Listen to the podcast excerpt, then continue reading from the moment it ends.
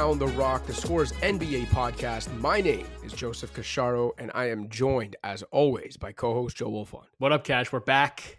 Yes. A week off. I was waylaid by a really unfortunate illness that You were prevented us from DNP doing. flued.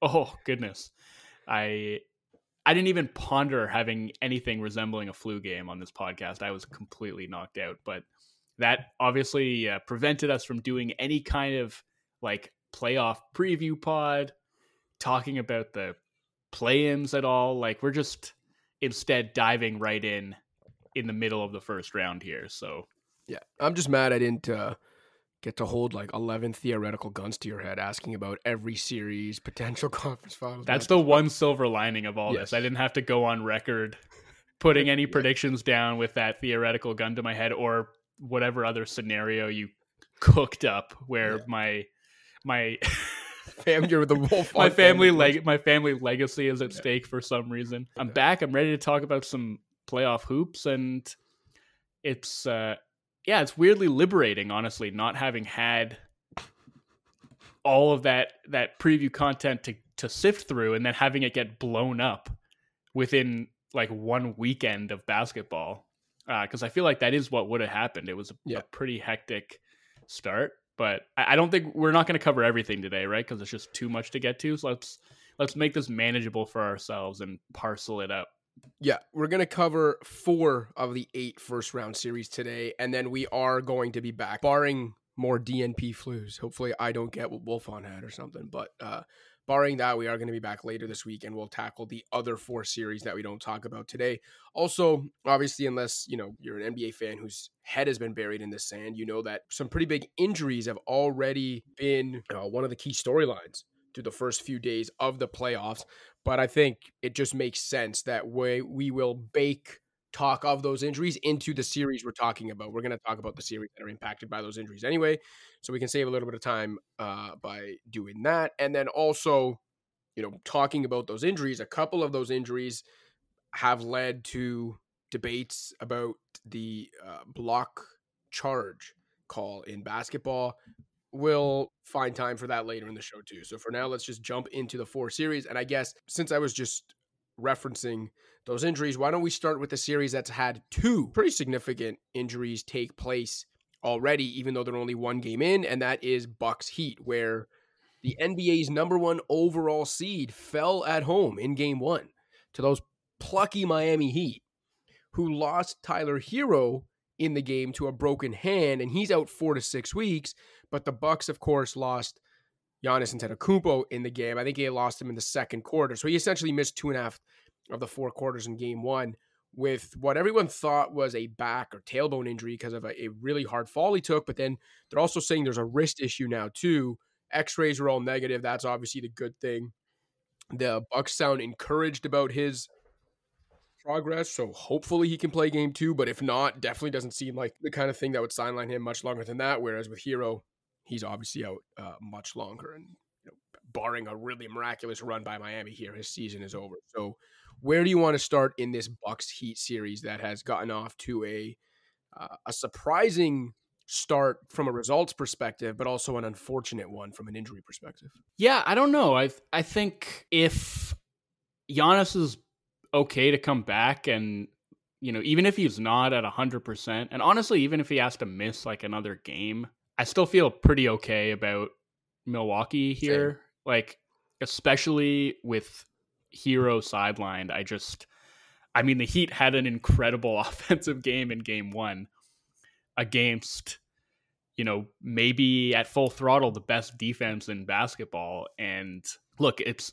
no defense in this day and age is perfect. Like, every defense has to give up something and the bucks defense has some holes like there are ways to exploit it and things you can get especially you know kind of in the middle of the floor against that deep drop and against Miami's offense in particular which is predicated on you know like a lot of the delay sets with Bam initiating possessions from the top of the floor. They're going to have Brook sag way off of him and they're going to try to stay attached to the guys coming off of those dribble handoffs and pin downs around him and like I've said this before, Miami's offense kind of goes the way that Bam's touch in the middle of the floor goes, and his touch in the middle of the floor was quite good in that game one, and that really helped.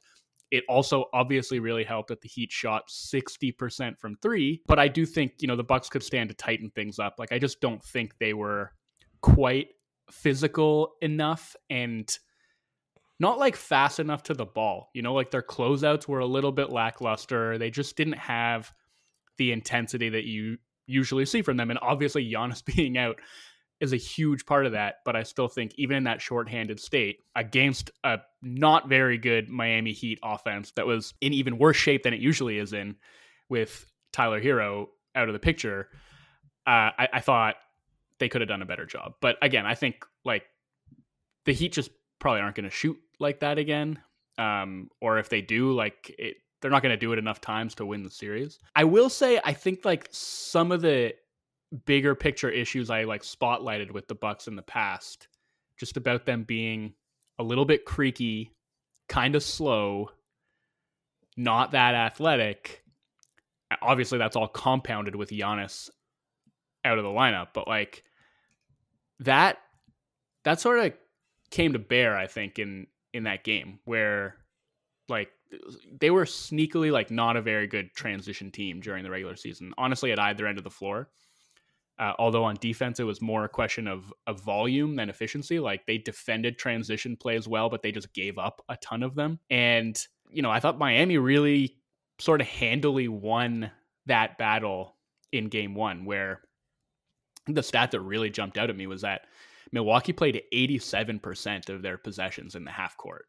Wow. You know, like that's, I, I just think that's entirely too many for them. And that is exactly what Miami's defense wants, right? Like they want to grind this down and be able to get their defense set and sort of bog uh, Milwaukee down in the mud. And, you know, it's like the, their half court offense was honestly fine, but uh, at both ends of the floor, I feel like they kind of lost the transition battle, and it's not really what you want to see.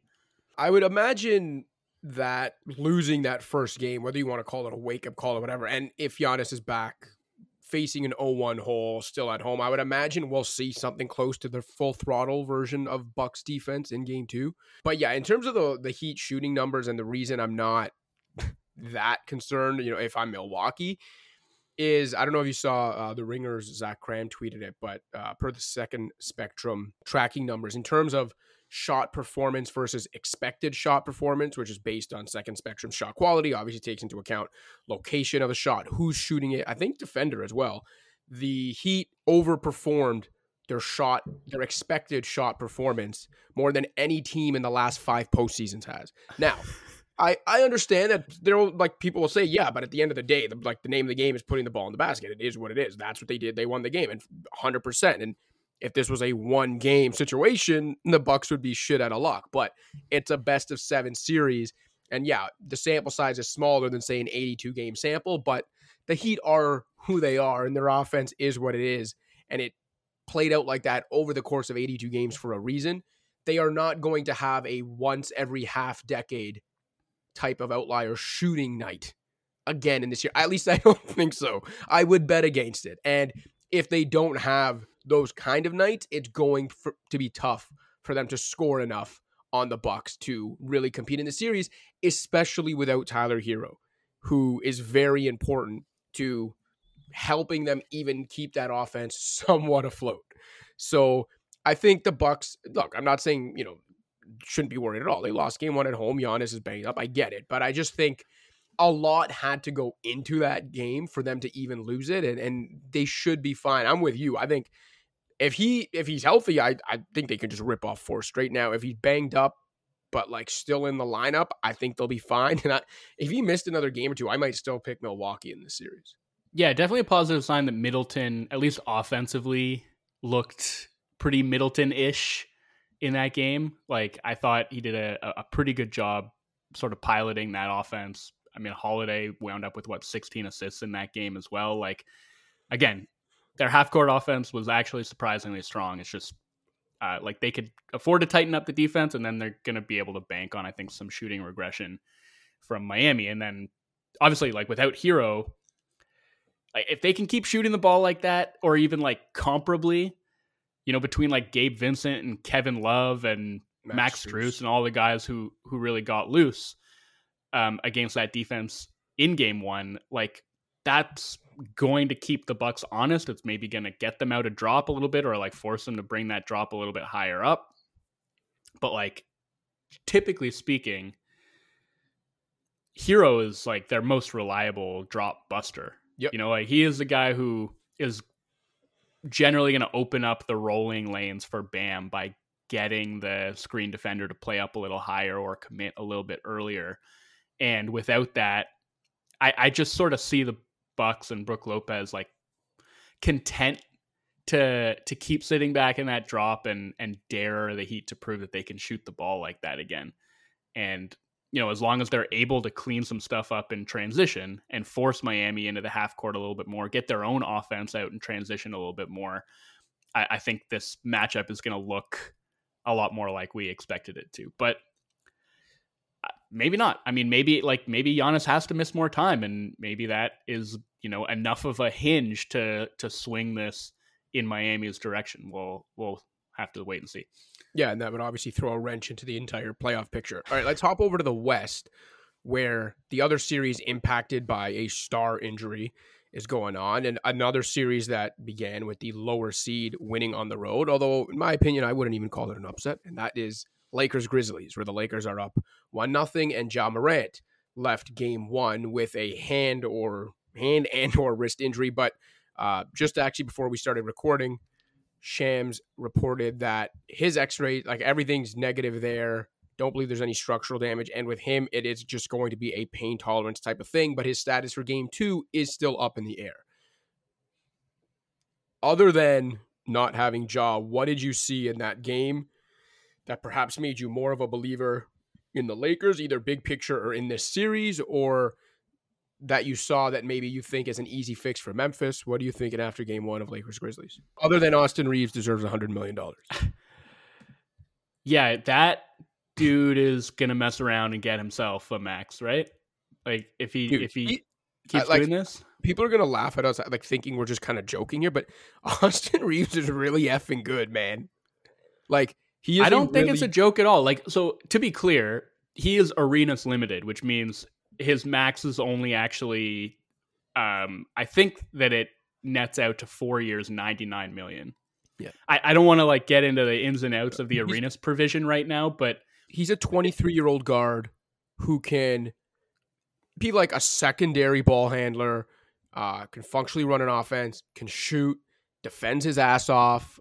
Like I mean, he was he was their he was their primary ball handler down the stretch of that game. Yeah. Like he took yeah. over in crunch time, running pick and roll with AD. Like he, I mean, between his scoring chops, and he can score in a variety of ways, right? Like that pull up jumper is obviously there, but he can get himself to the rim. He can get himself to the free throw line. He's a really crafty ball handler, and he's an excellent passer.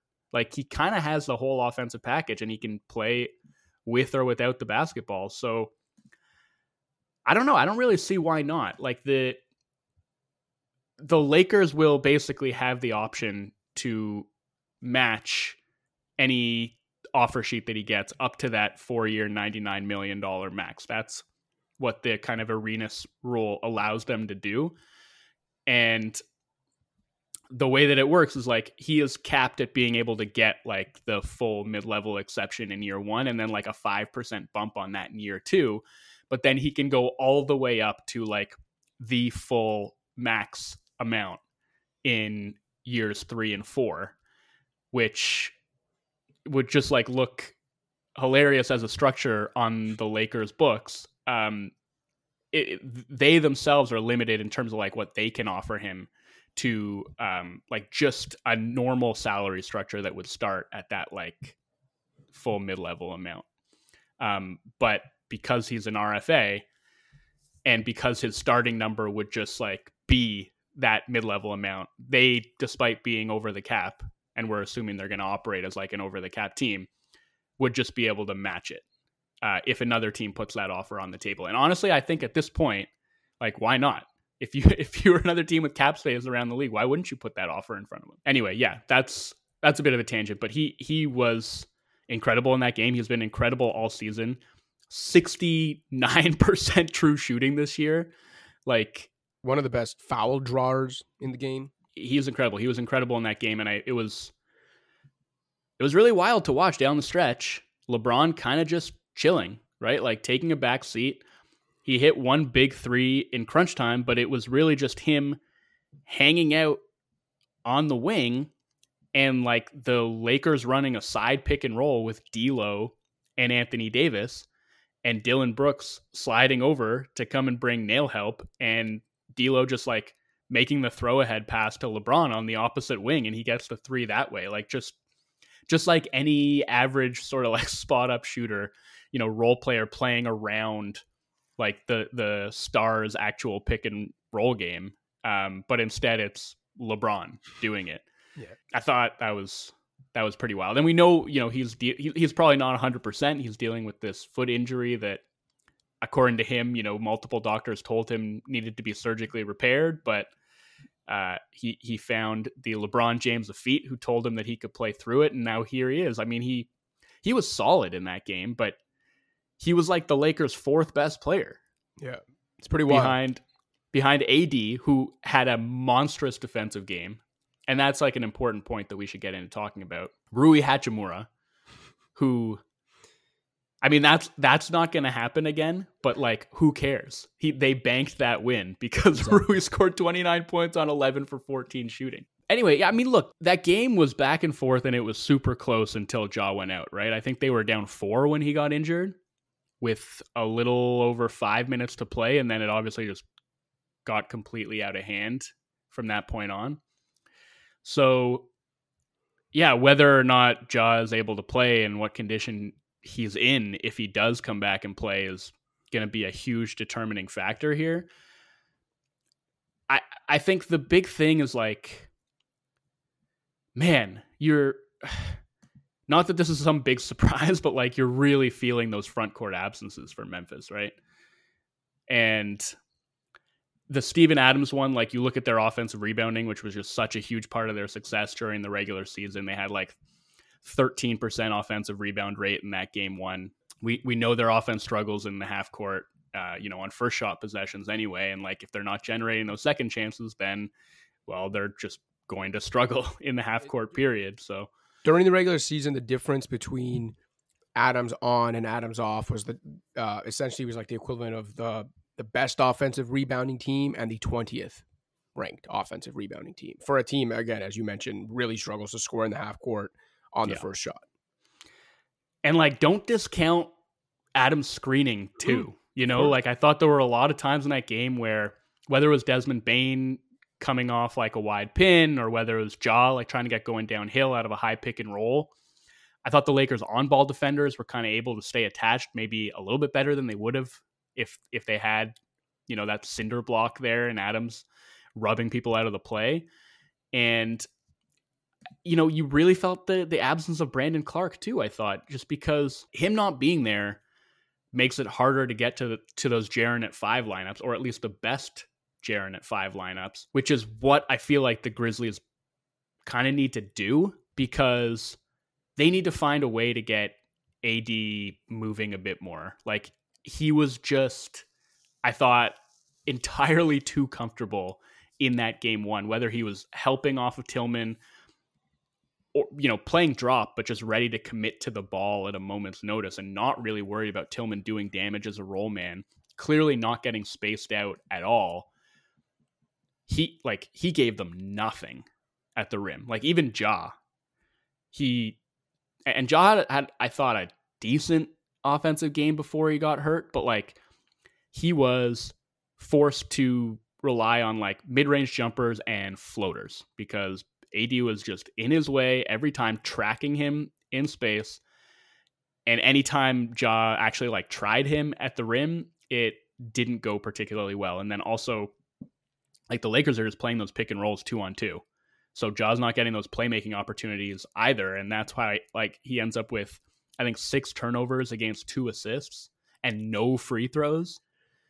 Like that's that's a problem that they got to figure out how they're going to solve. And um, with without the front court depth, I just feel like they're going to be hard pressed to do it. Yeah, it, it kind of feels like they just don't have enough weapons. And I mean, the front court depth is its, it's its own issue, and that hinders, especially with Adams with the offensive rebounding and screening, that hinders the offense in its own way. But I don't know, like you watch them, and it, it really does feel like they don't have enough weapons for this time of year. It feels like they're kind of out of answer, and I, I maybe that sounds nuts because we're one game in, and I'm not saying this is going to be a quick series, but it does feel like offensively they might be learning that there still isn't enough there to quite get where they want to get or think they could have got this year in the postseason.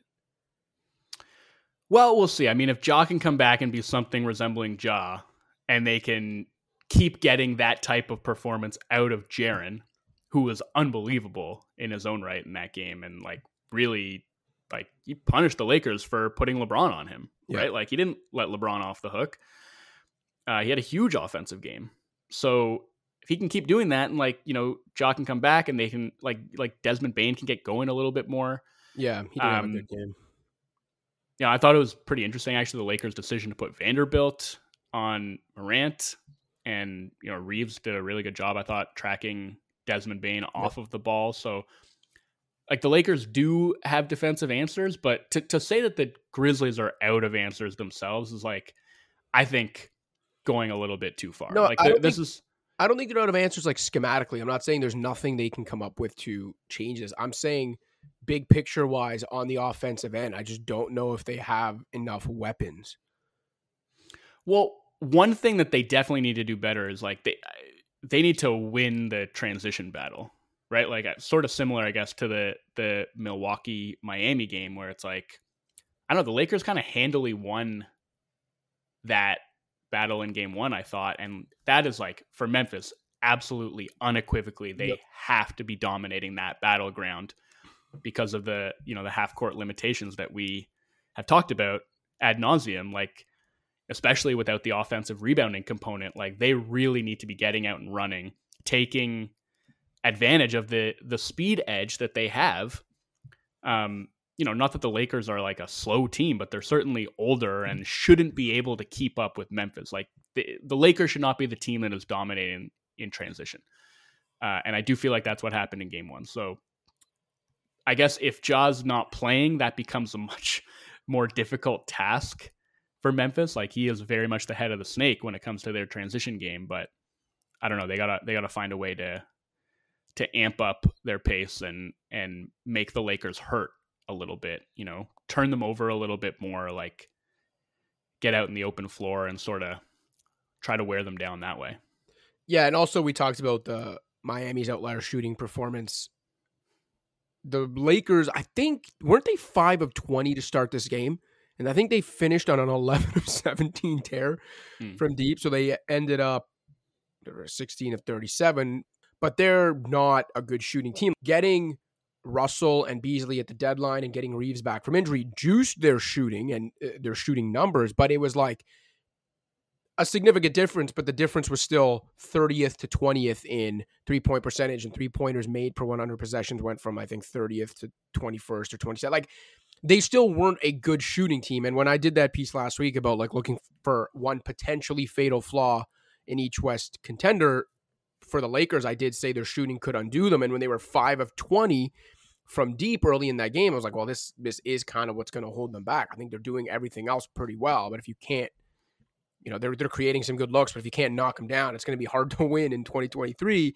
And then they, I think, yeah, like I said, I think it was 11 of their final 17 went in. I'm curious to see because I thought even after the deadline, I thought they would be an even better shooting team than they actually were. Yeah, I think ultimately the like defense is still where Memphis is going to have to win this series. I think. I think they can have a better defensive performance certainly against this Lakers offense than they did in game one. And, and some of that is just maybe the Lakers shooting regressing a bit. Like certainly guys like Rui. I mean, maybe Austin Reaves can just keep doing that as like an off the dribble shooter. Again, 69% true shooting during the regular season. Like that number still blows my mind. I can't. Yeah, for a guard. I can't believe that's real. But um, yeah, I don't know. And I mean, in terms of some of the other role players going off, I guess uh, the the Grizzlies could maybe hope for a bit of regression there. Um, but yeah, like I kind of a, a encouraging game one win for the Lakers and discouraging for the Grizzlies, and obviously so much hangs in the balance with the state of Ja's hand, fingers, whatever it is, that um, I don't know. Certainly not feeling comfortable right now as a Memphis Grizzlies employee or fan. Yeah, they should be a lot less confident than the Bucks are down one nothing. Right? You want to take the break, come back, talk about two more series? Yeah, let's do that. What's up, Pound the Rock listeners? Just a friendly reminder to rate, review, and subscribe to the show on iTunes, SoundCloud, Stitcher, Spotify, or wherever else you get your podcasts. You can also check out the Scores Fantasy Football podcast with Justin Boone. And in case you haven't already, download the Score app, available on iPhone and Android. That's where you can find all of our feature content, as well as live scores, updates, and breaking news. And don't forget to check out the Scores YouTube page for an informative yet light-hearted dive into the sports world's trending topics. Now back to the show. All right, let's save the best of the four, in my opinion, for last today. And so for now, let's go to Nets Sixers, which I actually think is the biggest mismatch in this year's playoffs. People might debate that, but because the way I see it is, you know, even though Milwaukee finished with the best record, Miami Eh, they're still like they're grimy. They'll make it annoying. They've got Jimmy Butler. Atlanta's got the Trae Young factor where I don't think they have any chance of hell in beating Boston, but it's like you never know. Trae could have a random like 40 10 game. The Nets give them a lot of credit. I've given Jacque Vaughn a lot of credit for the way he's kept that team together. And it's fun watching Mikal Bridges kind of figure out what he can do as a, as a number one option. Claxton's like, I like them, but in terms of like how much they can really threaten and scare the higher seeded team they're playing. I, I just don't really buy it. And I, I think this is the biggest mismatch in the playoffs. I would be surprised if it's anything but a sweep. Thought the Nets played them well in game two, still came out on the losing end. So, any interesting observations from a series that I don't think we'll get to talk about for very long, if if any more episodes at all? Well, I mean, the observation is kind of what you just said, right? And I think that that game two hammered it home if it yeah. hadn't already been hammered at home. Like just how few buttons the Nets actually have to push in this matchup. You know, like they played one of their only major tactical trump cards, I thought, in game two, which is that they played Claxton 20 minutes. They shelved Day'Ron Sharpe, and just played without a center for the majority of the game. And I thought that made sense because their strategy from the start of the series has been we're going to hard double team Joel Embiid every time he touches the ball, no matter where he touches it. And so if they're going to stick with that, they might as well put a small on him, right? Like you're bringing the double anyway, and this way you can at least try to stretch him out at the other end of the floor. And it actually worked well for a while. Like the Sixers played a god awful first half in game two. Like comically bad. They had no offensive rhythm. They couldn't stop turning the ball over. I they couldn't hit shots. Harden was a disaster for the entire game. Harden looked I, like he thought it was game 7 instead of game 2. man. We got to talk about Harden actually at some point because yeah. if we're if we're looking ahead, some serious red flags there. But yeah. awful Sixers first half the Nets were, you know, like Cam Johnson was a heat pump. He couldn't miss. The Nets as a team were red hot from three point range. And they went into the half with a five point lead. Yeah. You know, and it was sort of at that point I was like, this is pointless, man. Like, like great for the Nets for trying stuff and playing really hard and making the Sixers play badly. But also they, you know, this is as bad as the Sixers can play, and it's a five point game. Like, there's just not. They're punching too far here. above their weight you know, and sure enough, in the second half, the Sixers started picking apart the doubles, and like Tobias Harris started flashing to the dunker spot and you know finishing there or grabbing offensive rebounds. Maxey obviously popped off because Maxey is tailor made to torch scrambling defenses on the backside of double teams. Like that's what he does, whether as a, as a shooter or just a, an off the catch attacker. And then the Nets really cooled off from deep. The Sixers started going zone to counter the Nets five out lineups, and that worked pretty effectively. Embiid completely shut off the paint. Like he was insane defensively. The Nets got absolutely nothing inside. And you know, that was that was sort of it. Like the Nets eventually they started trying to single cover Embiid because they were getting picked apart on the doubles. And I actually thought that worked a little bit better just in smaller spurts. Not that it would over the course of a game, but like just to mix more of that in than bringing the auto double every time, especially if Embiid's catching the ball at like the top of the key yeah. or above the three point line where he's like 25 plus feet from the basket. Like in a lot of cases, I think that's giving them a an easy out, like just letting them kickstart, you know, these swing swing sequences and get their offense into motion where I don't know, maybe you want to try and induce a bit more stagnancy in the Sixers offense and the way to do that is to show a little bit more single coverage and not not give them that auto, you know, rotation essentially every time down the floor because I think Embiid has dealt with those double teams really well.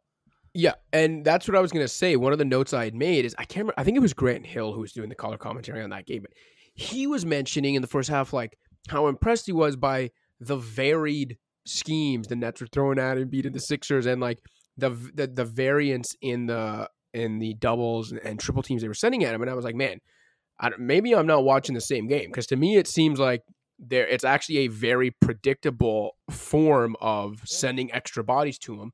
They were doing it because Embiid was catching the ball like around the perimeter on the elbows. They were doing it very far from the basket. And to your point, it was kind of letting the Sixers at least have avenues to get good shots. Now the Sixers weren't finding those shots or making them in the first half. But in the second half, when the Nets defensive scheme was still exactly the same, they were sending the doubles from the same places, and Embiid was catching the ball in the same areas.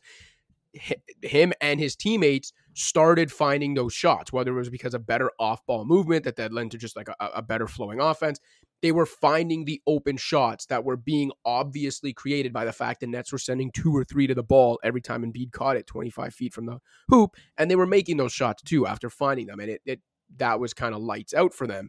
And I'm not even necessarily blaming the net. Like, I, I don't know how much more they can really do in this matchup. The one question I'd have for you is so I agree with you that this is the this is the first year I've really thought Embiid has improved significantly, like visibly when it comes to how he deals with those double teams and sometimes a third body, finding guys, being a little more patient. Like even last night, I thought, I think he ended up taking 11 or 12 shots with free throw. I think it was like 15 shooting possessions. But I think in the past, he would have forced a little more in those situations. And I thought last night he did a much better job of being a little more patient, letting things play out around him, letting the Sixers do some stuff off the ball to give him options while facing those double and triple teams he still finished with eight turnovers uh, to seven assists. And what I was going to ask you is, is there any part of you that's concerned that he's still not necessarily crisp enough in those situations, or maybe it's the Sixers offense that isn't, where, yeah, it'll work right now and they can punish a team like the Nets for it, but say looking ahead to round two,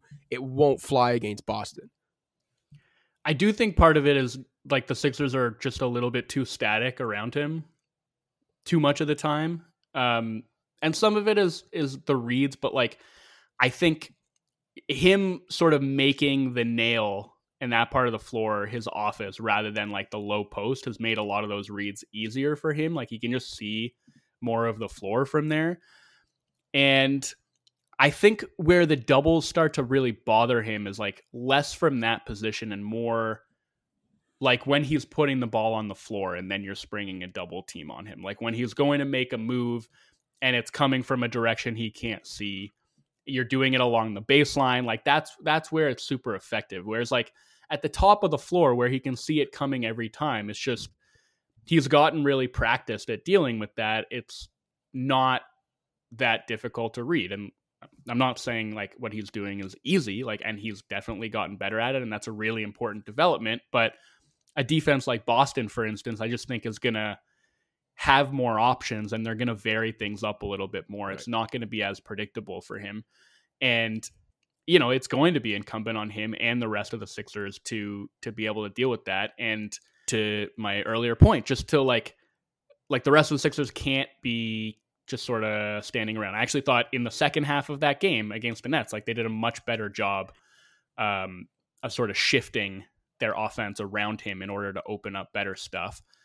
And another thing is like, so in the first half of that game, like I saw a lot of people just griping about how the, you know, the the Nets were guarding him with like Royce O'Neale, Dorian Finney-Smith, and the Sixers like couldn't enter him the ball in the post, like he wasn't even getting those touches, and they had a miserable first half offensively. But I actually thought like that had more to do with them trying a little bit too hard to get him the ball in those spots where the Nets are like fronting him aggressively and like they have the guy coming on the backside. They're basically like double teaming him before the catch. And the Sixers are eating like 10 seconds of shot clock trying to find an angle to enter the ball to him. Whereas, like, if that's the coverage, if they're fronting and they have that guy already rotating over on the backside, I think like what you want to be doing is just zipping the ball around and taking advantage of the fact that like somebody is going to be open. And rather than eating all that clock trying to make an entry pass, like just almost sort of take what they're giving you.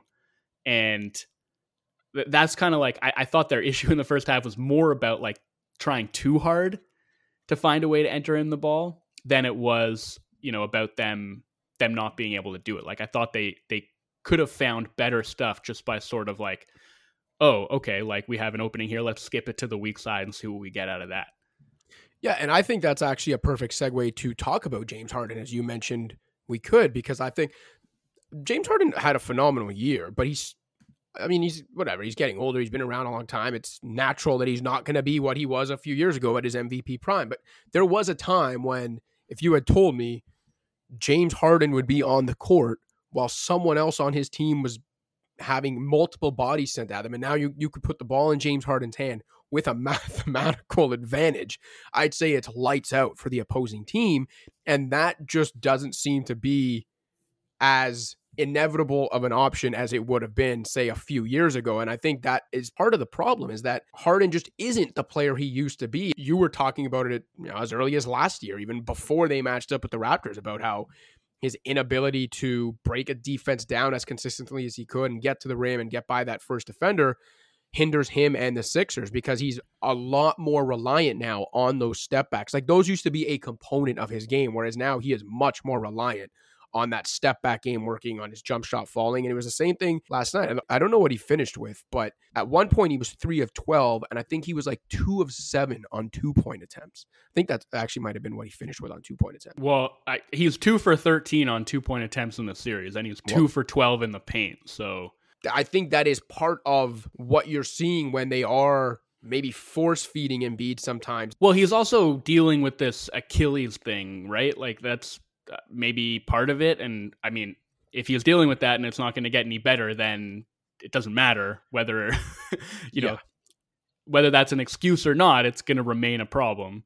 So knowing that that thing exists doesn't, doesn't make the problem any better. Doesn't make it go away. Um, I, I mean, you also have the fact that like he did so much of his damage as like a scorer and a playmaker, obviously this year in the pick and roll. And now you have the Nets who are basically switching every pick and roll and then, you know, bringing the auto double team to Embiid on like the backside of that switch. But what that leaves Harden with essentially is like, you know, he's not getting those kind of baked in pick and roll reads as like a pocket passer or as a scorer, whether it's like the drive, whether it's the floater, the pull up mid, like now it's sort of just back to him having to play one on one ball and he is not nearly as equipped to do that as he once was. And I mean, that is just illustrated by the fact that he is shooting two for 12 in the paint in this series. He has no explosiveness going to the basket. He has not attempted a free throw in this series, Cash. I know, and Embiid saying it's uh it's poor officiating that he's been hacked and whatever. But I think maybe one or two missed calls. But I think the biggest part of it is he's he's not able to create the advantages he used to be able to create that would then result in helpless defenders being unable to do anything but foul him. Yeah, and I mean like he's in a situation where he doesn't even need to create those advantages, right? Like you mentioned like he he has the opportunity to kind of uh, attack advantages that already exist. He's not going to do that in the way that Tyrese Maxey does. You know, Maxey right. shot out of a of cannon. Harden is a slower, methodical player, but like I don't know, you would think that he would still be able to do a little bit more with that, and it just it hasn't happened. He's he doesn't have the burst right now, and like that doesn't mean that he can't still be effective. Like he hasn't really had that burst for most of this season. Uh, granted, it hasn't been nearly this bad, but like he's still managed to be super effective in a, a variety of different ways. You know, like as a a shooter who can kind of use his strength to chisel out space or or get to the rim and like still find ways to get defenders off balance and draw those fouls. And obviously the passing is is always going to be there, but you know, this was something that I did worry about coming into the playoffs was like, man, I still kind of worry a bit about whether there's going to be enough supplemental scoring there at the highest levels of the playoffs because I don't think Harden is that guy anymore. Maybe Maxey just is that guy and he can keep doing this throughout the postseason. I think there's reason to believe that he can, and that is going to be the the Sixers' salvation here. Um, but uh, I, I'm definitely a, more than a little bit worried about the state of James Harden and specifically his ability to to finish inside the arc at this point. Yeah, you and me both. Uh, you want to finish this with some exciting, dramatic Kings Warriors talk? Let's go. We talking Sacra- stomps. The, we're talking stomps. We're talking beams. The Sacramento Kings, in their first taste of playoff action in 17 years, start the postseason with a bang, hold serve at home, take both games to start the series against Golden State, put the Steph Curry era Warriors in their first 0 2 hole. Plenty of basketball to dissect for sure, but we have to also mention the fact that uh, Draymond Green was tossed from game two in crunch time for stepping, stomping, whatever you want to call it, on Domantas Sabonis's mid, not even midsection, more like abdomen. I don't know what you'd call. After Sabonis did grab his leg, a little bit of gamesmanship there. So I thought the calls on the floor were after review were the right ones in the moment. I thought Sabonis definitely deserved a technical for grabbing Draymond's leg. And I think from Sabonis's perspective, like and like getting stepped on, it was a little bit of like F around and and find out. You know, you grab Draymond's leg, but at the same time, Draymond can't be stomping on guys like that. I don't think he necessarily had to make his point quite like that. And you know something like that can get you tossed. You know how important you are to your team. It's crunch time in game two. You're on the road. You're already down one nothing in the series. If not out of sportsmanship, at least do it for the benefit of your own team. Avoid doing it. Like have some restraint in that moment. Draymond saying, obviously, well, oh, you had my leg. Where do you want me to? I got to put my leg down.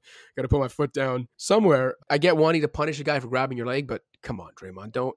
You're, you bailed Sabonis and the Kings out in that situation because Sabonis, like most people in the NBA, knows that you can bait Draymond into that kind of stuff. So, like, you, you didn't punish Sabonis in this other than for maybe a few seconds while he was in pain. You let him and the Kings off the hook. So some bad decision making from Draymond. I thought he deserved to get tossed. I thought Sabonis deserved to get a tech, but I also don't think Draymond deserves to be suspended because I think the punishment has already been enough. He missed crunch time of a of game two with his team down one nothing. You don't look convinced. Maybe you think he should be suspended. I don't know. No, I actually don't think he should be. I think I, I'm fine with leaving it at this. If he does come up with like a one game suspension, I won't like be up in arms about it either and think that it was a bad decision, but I would prefer for him not to be suspended. Maybe selfishly because I would rather that this series, uh, you know, have a, a chance to turn into an epic. I do think that it can. Like I, I, I agree. this has a chance to be. I mean, the Warriors can't win on the road. We know this. Yeah, they're now eleven and thirty-two this season on the road. They basically can't lose at home. yeah. So yeah, I mean it's uh it's kind of teeing up to go chalk, but with every game being like super electric. If Draymond actually, I don't think he will, but if he actually gets suspended for a game and therefore misses like one game plus the aforementioned crunch time of game two, then Sabonis grabbing his leg was the play of the series. Like just genius from Domantas knowing yeah, how to get under just Draymond's like, just skin. like LeBron stepping over him in uh, in Game Five of the Finals was the play of the finals. And that's what I'm saying. As much as I'm joking, it's like okay, Draymond, I get it. You're this super competitive guy. You wear your heart on your sleeve, whatever. Like you know, people, most people would get annoyed in that situation, but like you have to have some sort of restraint like especially knowing your own history and knowing what the reper- repercussions have been for your behavior to like not have that restraint in the moment no matter what you think about Domantas grabbing your leg come on come on Draymond yeah Draymond and restraint don't exactly belong in the same sentence, though. Let's be honest. Unless we're talking about his drop defense, that's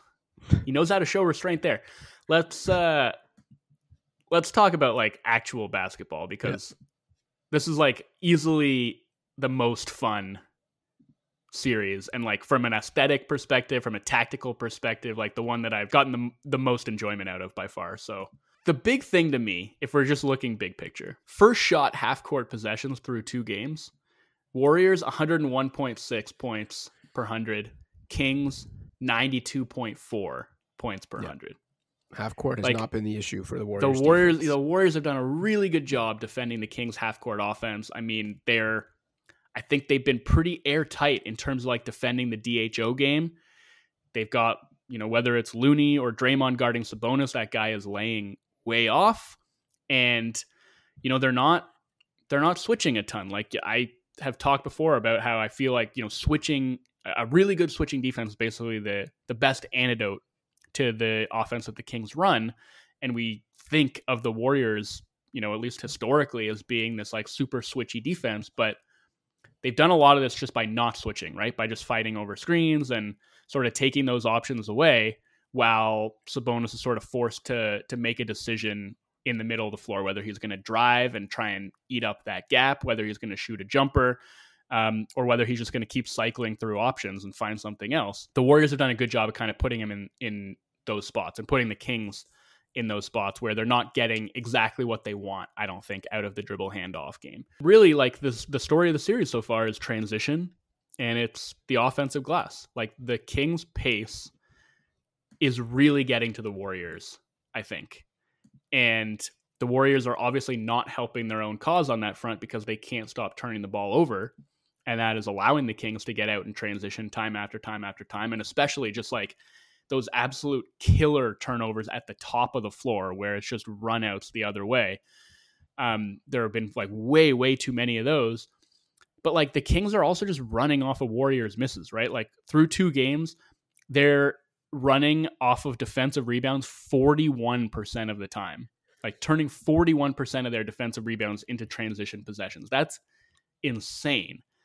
And they're running off of makes too. And like I, I said this on Twitter, like there were so many times in in the course of those first couple of games where it felt like the Warriors had hit like a momentum swinging type of bucket, and like five seconds later, the Kings had already put the ball in, in the bucket at the other end. You know, like they just get up the floor so fast and are seemingly like in incredible shape because they are able to keep doing it and don't get tired. And I think it's worn the Warriors out these first couple of games, just like it did to so many teams during the regular season. You talk about the Bucks being creaky, and I get that the Warriors aren't quite as I don't know what, what word you want to use as immobile as the Bucks, but like they are an older team with a lot of miles on their body that has had a very up and down season. Like, yeah, it makes sense that the Kings who thrive in transition, they spent more time in fr- transition than any team in the league this season. They've got an absolute blur as their lead ball handler Aaron Fox. It makes sense that they would just push the pace push off of makes or miss. Like be committed to no matter how we get the ball back, whether it's forcing a turnover, getting a stop, or having to take it out from under our own basket, we're running it down your throat. And until you can prove that you can keep up with us or stop this, we're just going to keep doing it. And to your point, the Kings are obviously fit enough to keep doing it. If they can do it for the whole series, like they absolutely have the advantage. And then the offensive glass to me is like a really weird part of this series because there are matchups that come up in the playoffs where you can see, okay, uh, really good rebounding team or specifically really good offensive rebounding team against maybe a smaller team or a team that just for whatever reason doesn't clean the defensive glass well. That should be a big factor in the series. But this series wasn't one of those matchups. For one, the Kings weren't a great, they weren't a good offensive rebounding team in the regular season at all. I think they were 23rd in offensive rebound rate during the regular season at 26.5%. And the Warriors were a very middle of the pack, like average defensive rebounding team, 15th or 16th. So far through two games, the Kings are rebounding 37% of their own misses. Well, I mean, like Sabonis is a big part of it. They've had a hard time dealing with him on the glass, and you know they're they're playing with Draymond at the five a lot, so they are playing small quite a bit. While the Kings are staying big. Like when Domas isn't on the floor, they're throwing Alex Len out there. You know, like they're at least at the five spot, they're fine leaning into size there, and they've survived that defensively actually quite well. So, you know, at least up front, they definitely do have a size advantage. And then I think, I don't know, to me, it's been apparent also just like on the wings. Like, the, I don't think that the Warriors' wings and guards have done a good job of of boxing out and keeping the Kings off the glass. Like Harrison Barnes has gotten in there and crashed for a few offensive rebounds. Like, um, I, I think it, it's not just about what's going on in the front court. Like rebounding and boxing out is a total team effort. And like you know, I even like remember talking about this with the Wolves uh, a couple weeks back, where it's like, yeah, you brought Rudy Gobert in, and your defensive rebounding still stinks because like it can't just be one guy. Yeah, and I don't really think that like Draymond and Kevon Looney are doing anything wrong to like hinder Golden State's defensive rebounding. I just think it has to be more of a team effort. There has to be more of a commitment to to boxing guys out. And the Kings have obviously come in with that being a focus. You know, you mentioned they weren't a great offensive rebounding team during the regular season, but they made a point uh, of doing it in this series, and it's really working for them. So I think that goes into the whole thing about just sort of wearing the Warriors out, right? Like the yeah. relentlessness in transition with their pace and like the relentlessness on the glass. Like they're pressing those advantages. And I think in the past, like the Warriors have been, even while playing small, a good defensive rebounding team in the past. And I wonder if part of that, I mean, I don't even wonder, I think part of that is that teams were really afraid of Golden State in transition. And they were more reluctant to crash the offensive glass because of that. And the Kings just don't. They, they're not afraid of Golden State's transi- transition attack. And I think that's really interesting. You know, like they're it's kind of like they can fight fire with fire. And like worst case scenario, if they crash and miss and Golden State gets out on the break, it's like, well, that's fine. Like we'll be out on the break the other way like five seconds later. And they're sort of trusting that ultimately they're going to win those battles. So I think that's interesting. Um, you know, the the other big story in the series is the Warriors cannot survive with Steph on the bench. They're plus 14 with him on the floor and minus 25 in just 19 minutes with him on the bench so far. Um, Kerr only played him 37 minutes in that game one, which wasn't enough. He then played him the whole fourth and got him up to almost 41 minutes in game two. And like these, again, are lung busting minutes, right? With the way that the Kings play. And I think you saw that catch up to him. Like you saw him running out of gas down the end of that game, too and that's that's something the Warriors need to figure out. Like that's a huge problem because Poole, I mean he he's dealing with an ankle injury, so I don't want to pile on him, but like he was just so unbelievably bad in game two and like him so far just being unable to help raise the water level for those curryless units is a big issue so i don't know that that's something that the the warriors are going to have to figure out at some point obviously but I don't know, just like give the Kings all the credit in the world, right? Like they very much met the moment. They played completely fearless basketball in the wake of, you know, a few Warriorsy mini runs that I think we have definitely seen overwhelm inexperienced teams in the past and snowball into full on avalanches. And there were definitely times where I expected that to happen and for the Kings to sort of let go of the rope. And they just didn't. Like they were able to answer the bell every single time. Got really timely shot making from De'Aaron Fox. Like, oh my God, has he been insane? Soon to be inaugural winner of the Clutch Player of the Year award. Yeah, like I, eh, he has just he's torn the Warriors drop apart, right? Like when when Looney's in the game, and that's who they're going at, and Looney's dropping back, and he kind of I don't know, like he, I don't know what to say about that, like because again, Fox has torn it apart. His mid range jump shooting has been unbelievable all season, especially in the fourth quarter. But do you trust yourself to deal with Sabonis on the backside if you're bringing Looney higher up in those coverages? Probably you know, not. Whether it's as a short roller or on the offensive glass, if there's a miss, like I just that's where it starts to get dicey. And you know, when it's Draymond, they're more comfortable, you know, switching it, and I guess they they feel like I don't know. I mean, maybe if Looney's out there, they can stash him on somebody else and then use him to, as like a scram guy, so they can switch it and then bring him over. But it, it's I don't know. It's tough. So they need an answer for that. But Fox has been incredible. Uh, Malik Monk, like his isolation scoring has been unbelievable. The the Warriors have had a really hard time keeping up with him. I'm kind of surprised the Warriors just haven't attacked him. Maybe I'm not surprised because on the other end. Yeah, like that's not really their mo. But I don't know. They've let him off the hook defensively, and I think they gotta they they gotta find more of a way to like make him a liability at that end of the floor because he he's kind of torching them. And to be honest, like the Warriors defense hasn't really been able to survive with like without both of Wiggins and GP2 on the floor. Because yeah. those are the only two guys who who have like anything resembling a shot against Monk or Fox. So when both Monk and Fox are on the floor, like the Warriors kind of need to have like both of their best point of attack defenders out there as well.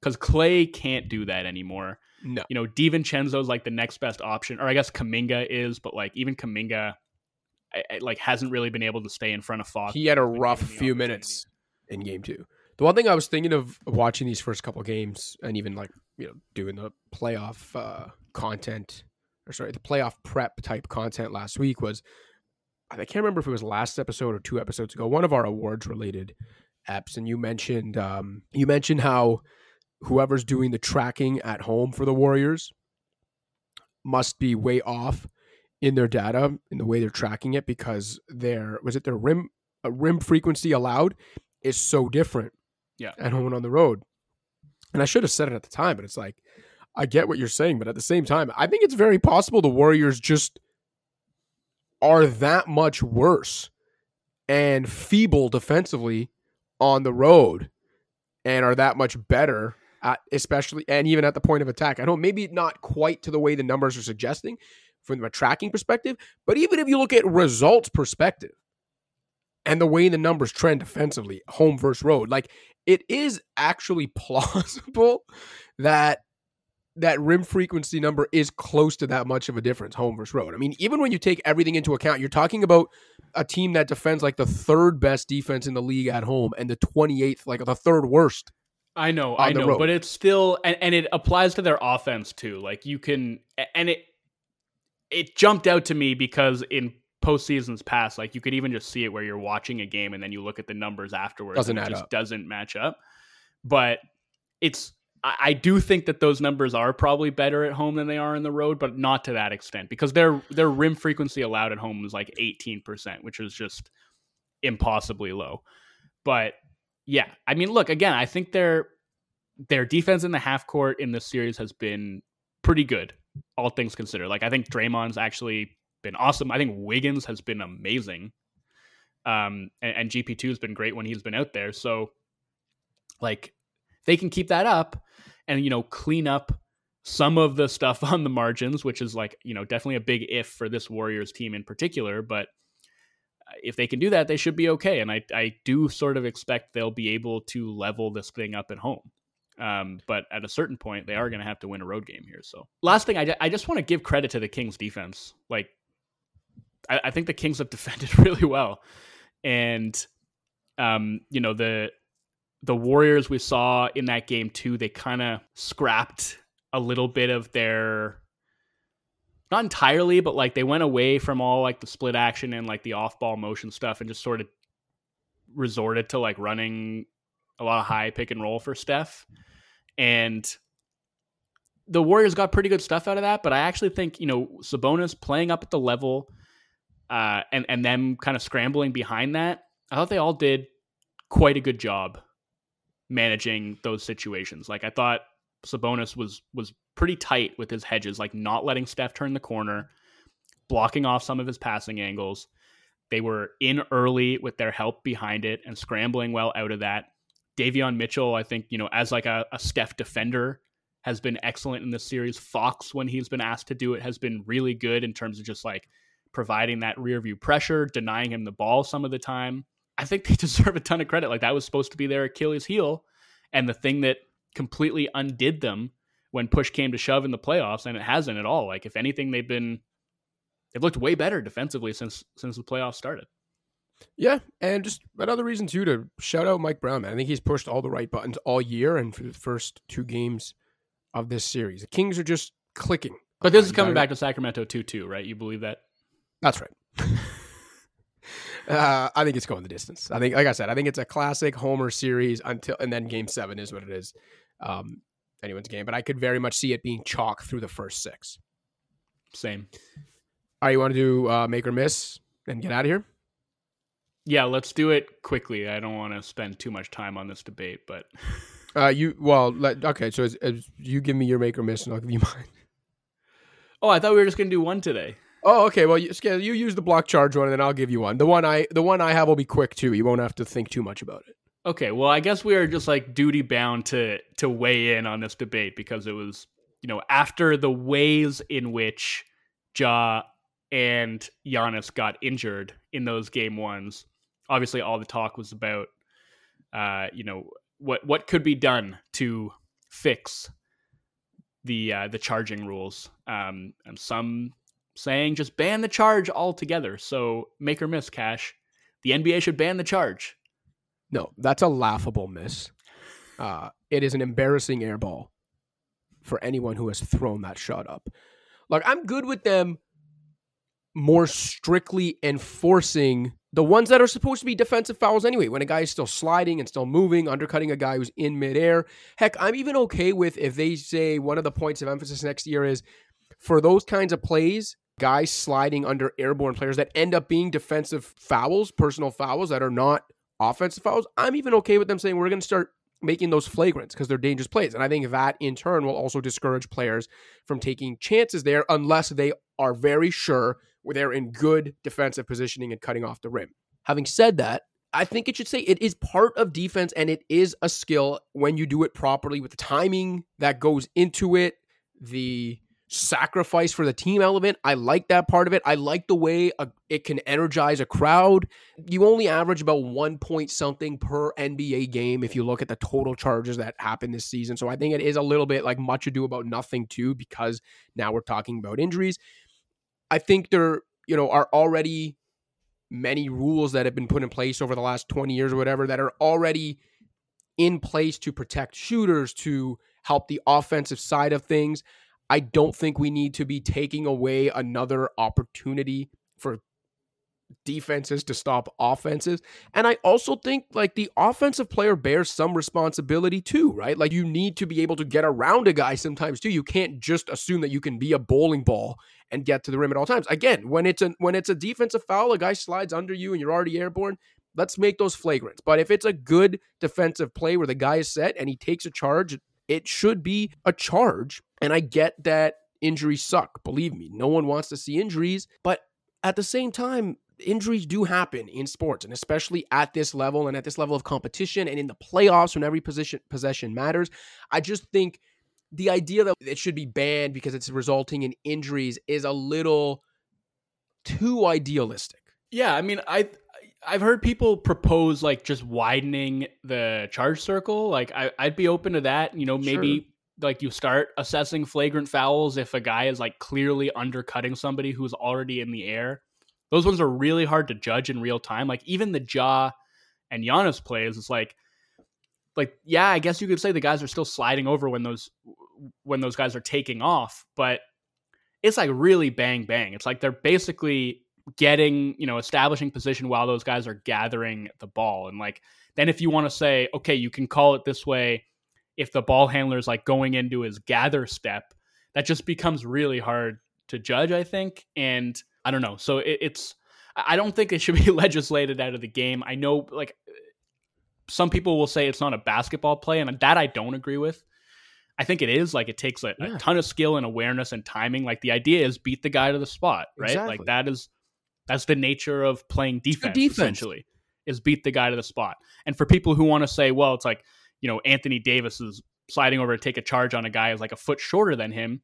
In that instance, yes, but like most of the time if somebody is stepping in to take a charge, it's actually like the other way around. It's a smaller guy stepping in to take a charge on a big guy because a lot of time like that's the only way that you can stop him, especially like with pick and roll defense.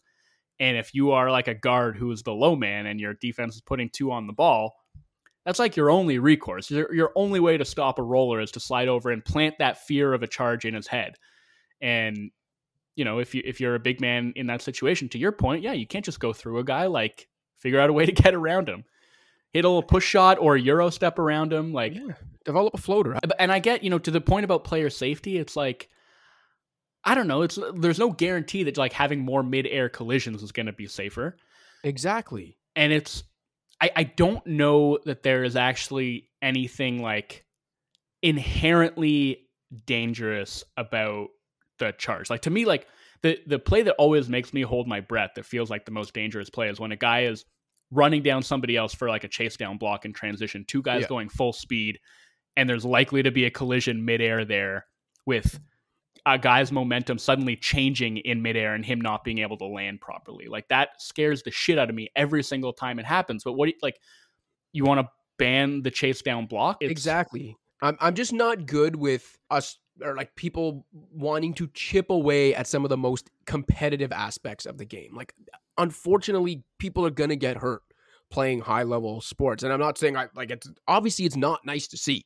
No one wants to see it, but it is going to happen. And you can try to maybe tweak things in ways to make the game safer, but you can't start straight up eliminating things and changing rules to avoid the injuries that occur on a very small percentage of a play that actually happens a very small percentage of the time. Yeah. But I'd be open to to moving the charge circle further out. Like fine. Sure, fine. Why not? Obviously, get well, get well, Ja, get well, Giannis. Of course, of course. All right, my maker miss for you. It's a bit of a it's a bit of a fun or funny one. So I don't know if you saw Joel Embiid's comments last night when talking about the Nets and Jacque Vaughn, where he randomly said while talking about his first round opponents. I saw after the game, and he was talking about game one they kind of took the Nick Nurse route of begging for free throws and calling out the referees, and they did get a lot of calls, which I guess is good for them. So look, last season when the Nets, uh, when the Sixers and Raptors matched up in the playoffs, Embiid was perturbed by the fact that at the time he said uh, Nick Nurse was quote unquote bitching about the referees or to the referees for calls We've heard Embiid this season uh, call out Nurse saying things like he doesn't even coach to win the game. It's more so about just stopping the opposing stars. He also referenced that randomly another game after the Sixers played to someone else. I can't remember who it was that was throwing uh, doubles and triples at him. Embiid got some measure of revenge, you'd think, last season when they beat the Raptors in the playoffs, but they also matched up in 2019, of course the Raptors flummoxed him then. They held him to a zero point game later in 2019 with Nurse's defense and Marcus Gasol at the time. Perhaps it's like weirdly personal for Embiid. At least it seems that way, given that he's randomly calling Nick Nurse out a year after they matched up when the Raptors aren't even in the playoffs. In the end, make or miss, there's a non zero chance that Nick Nurse will be coaching Joel Embiid in six months. Um, I guess uh, make like, yeah, you have to put it at non-zero because Doc Rivers' seat is almost certainly very warm to the point that you know, I don't know if just any old second round exit would Agreed. do it. Like if they have a super competitive series against the Celtics, then you know, I don't know if that's necessarily enough to push Doc out the door, but if they're like not close, and you know the, the, Sixers decide, yeah, it's it's finally time to move on from Doc, and we know that there's been smoke about Nick Nurse, you know, potentially being ready to part ways with the Raptors, who you know haven't come to an agreement with them on a contract extension and maybe seem ready to be moving in a different direction. Then he could be a you know a coaching free agent at the top of the pile. So yeah, all those factors, I guess, make it a, a non-zero chance. I don't know. Um, does your suggestion have anything to do with these Embiid comments? Like he's he's like negging Nurse as like a way to sort of court him to the Sixers, no no no not at all not at all It's purely incidental. Would, yeah, it, incidental, and I just think it would be the most hilarious outcome of this entire situation where like Embiid's been throwing these shots at Nurse. I just think the most hilarious outcome would then be if in like a month we start hearing reports that Nick Nurse is like in consideration for the Sixers job. I mean, it would be a good outcome for Embiid. He doesn't seem to like going up against these gimmicky yeah. Nurse defenses, right? So that would be a great way for him to not have to do it anymore. Agreed. All right, I think that's enough for today. I think so too. Fan shout out this week, quick one, goes out to Frederick, who works at Scotiabank Arena in Toronto. Who, VanVleet? Uh, no, not VanVleet. Frederick, I believe, is an usher at the arena. I'm not actually sure, but I ran into him on my way to the media zone, uh, one of the last few games of the season in Toronto. he stopped me, mentioned he's a big fan, fan of the show. So shout out Frederick. And the usual call out for all of our listeners. We want to give you a shout out for supporting the show the way you do. So reach out to us on social media, Twitter at Joey underscore double Y O U at Joseph Casciaro. Email joe.wolfond at thescore.com, joseph.casciaro at thescore.com. Find me on Instagram, joe underscore underscore underscore cash. Let us know how long you've been listening, where you listen from, what you like, maybe don't like about the show, whatever. And as usual, we will get you a well deserved shout out on a future episode. But until one of those future episodes, for Joe Wolfond, I'm Joseph Casciaro. Pound the rock.